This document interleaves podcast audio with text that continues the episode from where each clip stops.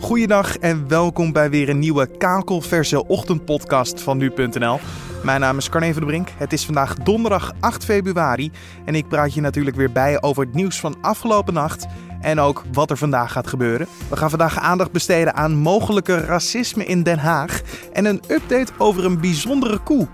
Maar eerst kijken we kort terug naar het belangrijkste nieuws van afgelopen nacht. Militair Marco Kroon heeft in een groot interview met het AD gezegd dat hij geen andere keuze had dan een Afghaanse man te doden in 2007. Het was hij of ik, aldus Kroon. Hij hield het incident geheim tot vorig jaar, omdat het om een geheime missie ging waar hij eerder niks over mocht zeggen. Een huis kopen in Delcel was in 2017 5,5 keer zo goedkoop als een huis kopen in Bloemendaal. Dat blijkt uit cijfers van het Centraal Bureau voor Statistiek, dat jaarlijks onderzoek doet naar de huizenprijzen. Delcel is de goedkoopste gemeente en Bloemendaal de duurste. De door de Verenigde Naties geleide coalitie heeft een luchtaanval uitgevoerd op het Syrische leger. De aanval was volgens de coalitie een reactie op de ongeprovoceerde aanval van de troepen van president Bashar al-Assad. Staatssecretaris van Koninkrijkrelaties Raymond Knops heeft woensdagmiddag lokale tijd op Sint Eustanius uitgebreid met de bevolking gesproken over zijn besluit om het zittend bestuur opzij te zetten. Hij hield de bevolking voor dat het doel is dat de bewoners uiteindelijk weer hun eigen bestuurders mogen kiezen. Knops maakte deze week bekend dat hij ingrijpt op het eiland omdat het huidige bestuur de Nederlandse wetten naast zich neerlegt, zich overgeeft aan vriendjespolitiek en intimidatie. En dan kijken we naar het nieuws van vandaag, oftewel dit wordt het nieuws. Ophef over mogelijke racisme in Den Haag. Forum voor Democratie-lid Theo Hiddema was de afgelopen dagen vol in het nieuws.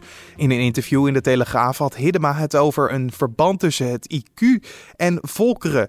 Daarmee verdedigde hij een eerdere uitspraak van zijn Amsterdamse partijgenoot Jernas Ramatarsingh. Kort erop volgde een nuancering. Ik heb alleen maar willen zeggen dat wetenschappers claimen dat er verschillen zijn in IQ over de hele wereld. Aldus Hiddema, hoe zit het nou met een mogelijke link tussen de afkomst en IQ? Is er hard bewijs of worden onderzoeken uit hun verband getrokken en gaat het om scheve vergelijkingen? Collega Julien Dom vraagt aan nu.nl-redacteur Matthijs Selou of het antwoord zo simpel is als ja of nee op de vraag of er een verband is tussen de afkomst en intelligentie. Nee, dat is niet zo simpel. Ten eerste uh, moet je al gaan kijken naar wat een IQ-test eigenlijk meet. Dat Mhm. verschilt per type test, maar over het algemeen kun je zeggen dat het draait om het uitvoeren van abstracte cognitieve taken die iets kunnen zeggen over het uh, rauwe leervermogen van een persoon. Mhm. Dat betekent dus eigenlijk dat de uitkomst zo min mogelijk afhankelijk moet zijn van, van kennis die al aanwezig is. Het is heel moeilijk, uh, zo niet onmogelijk, om een IQ-test te maken die het speelveld voor iedere deelnemer zo gelijk maakt dat er een 100% betrouwbare intelligentiemeting uitrolt.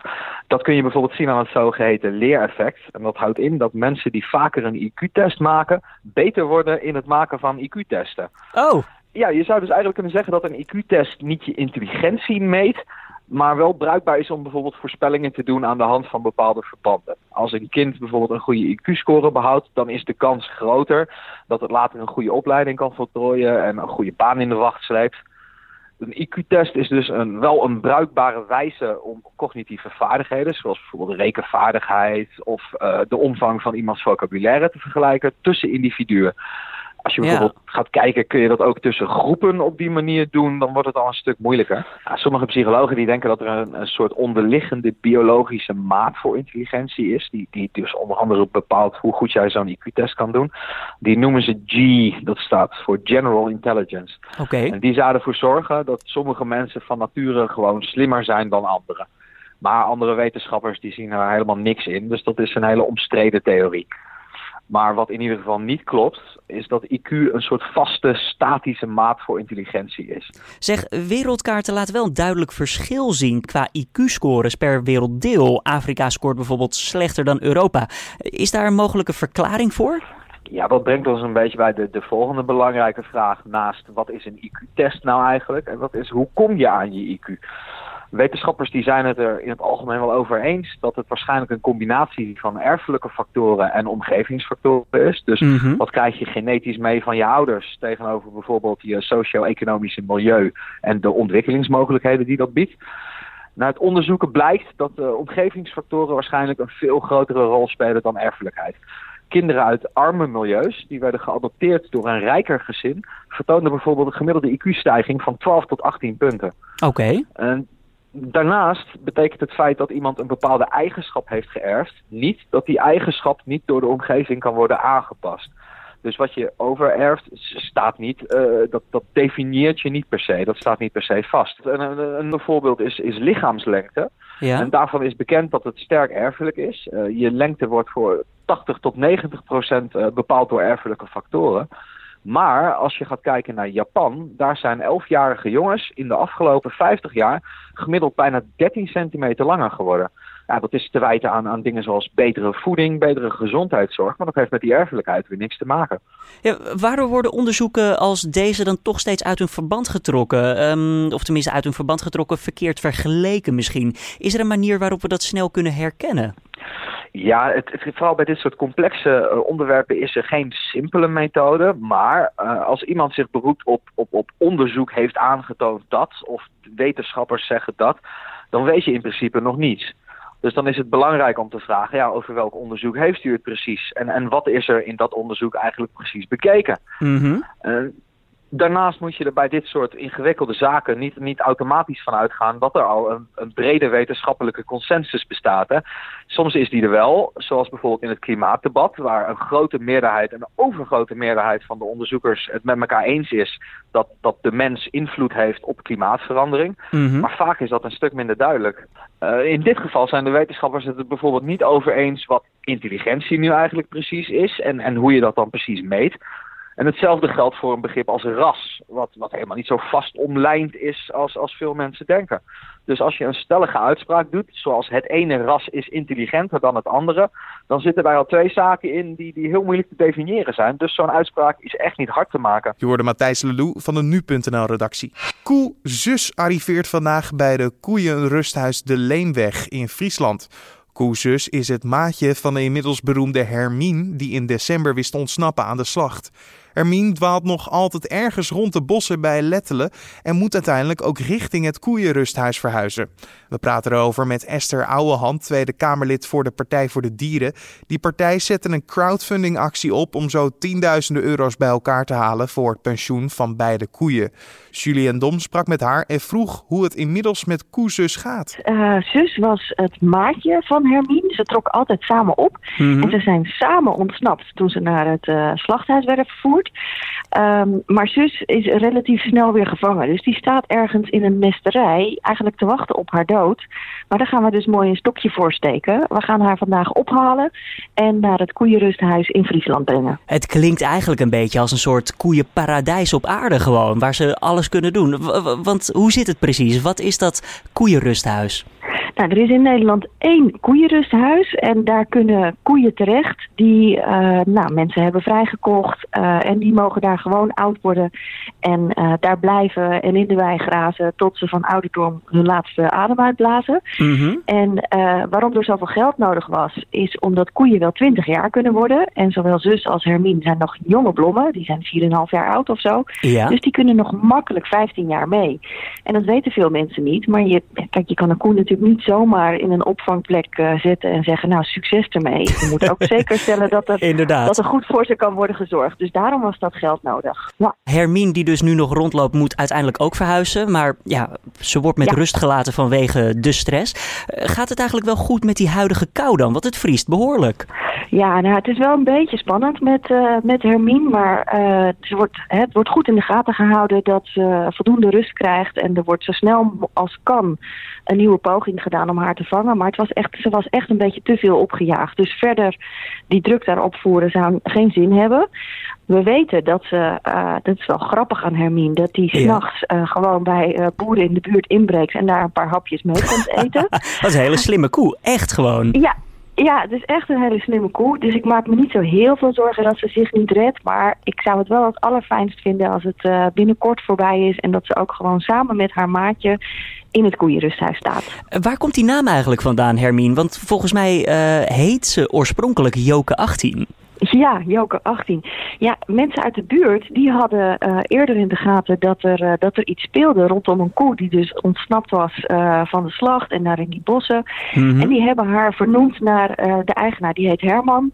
En de mensen in de buurt hebben die koe gewoon liefkozend Hermine genoemd. Oh, wat een mooi Dus verhaal. Ja, ja, dus ze gaat eigenlijk een beetje door het leven als Hermine nu. En ze staat ook in de internationale pers. Ze wordt overal Hermine genoemd. Dus ik denk dat we het daar maar op moeten houden. En dat Joke 18 uit haar oude leven was. Zeker. En ehm, ja, als Hermine dan uiteindelijk ook in Friesland eh, zich zal bevinden samen met Kus, zijn ze daar dan ook nog te bezoeken voor de fans van de beide koeien? Ja, volgens mij heeft het Koeienrusthuis wel ook open dagen en zo. Eh, dus als je daar contact opneemt, eh, eh, dan kan je een afspraak maken om langs te komen.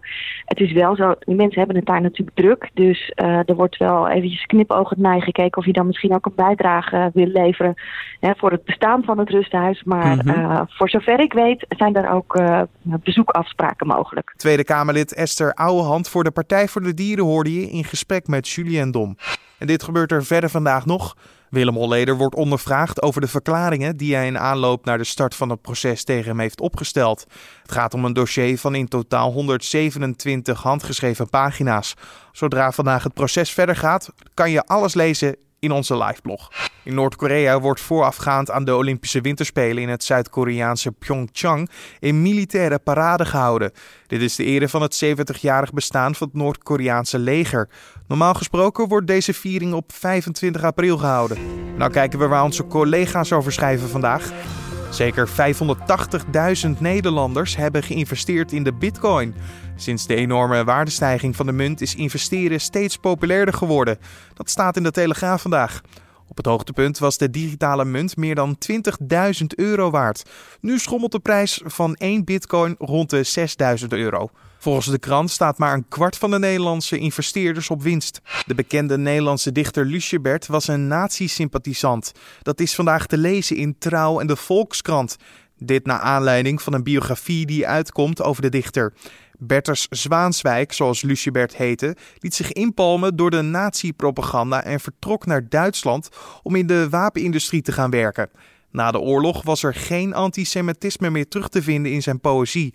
Lucebert overleed in 1994. En dan nog even het weer. Het is vandaag ongeveer hetzelfde weer als gisteren. Een lekker zonnetje en droog weer. Maar ook vrij koud met een maximum van 4 graden. De zuid- tot zuidwestenwind is zwak tot matig. Alleen aan zee kan de wind toenemen tot vrij krachtig. En dan nog dit. Zelf heb ik altijd één vaste traditie in mei. En dat is kijken naar het grootste muziekspektakel van het jaar. Het Eurovisie Songfestival.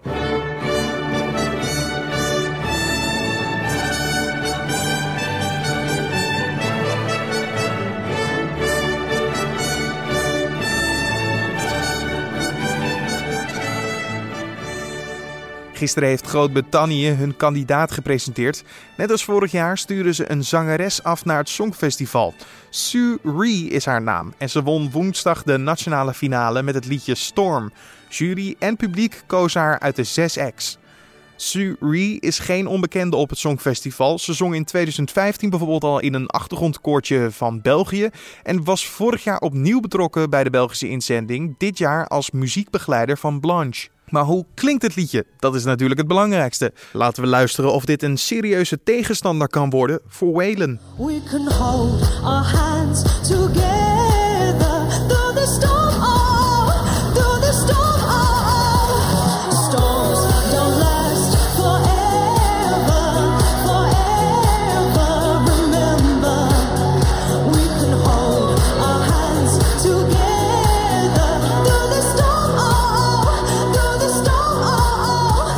En of de volledige 12 punten naar Engeland gaan dit jaar, dat zie je natuurlijk op 12 mei tijdens de finale van het Eurovisie Songfestival. Ik zit al helemaal klaar voor. Dit was dan de Dit wordt het nieuws podcast voor deze donderdag 8 februari. De Dit wordt het nieuws podcast is elke maandag tot en met vrijdag te vinden op nu.nl om 6 uur ochtends. Je kan ons altijd verblijden natuurlijk met een mailtje via redactie@nu.nl, maar nog het allermeest via iTunes, via onze nu.nl pagina. Laat een recensie achter van 1 tot en met 5 cijfers of schrijf er natuurlijk even een berichtje bij. 20 mensen zijn hiervoor gegaan en ik ben benieuwd wat jij te melden hebt over deze podcast. Laat het ons weten. Natuurlijk, zoals altijd, voor nu een mooie dag en tot morgen.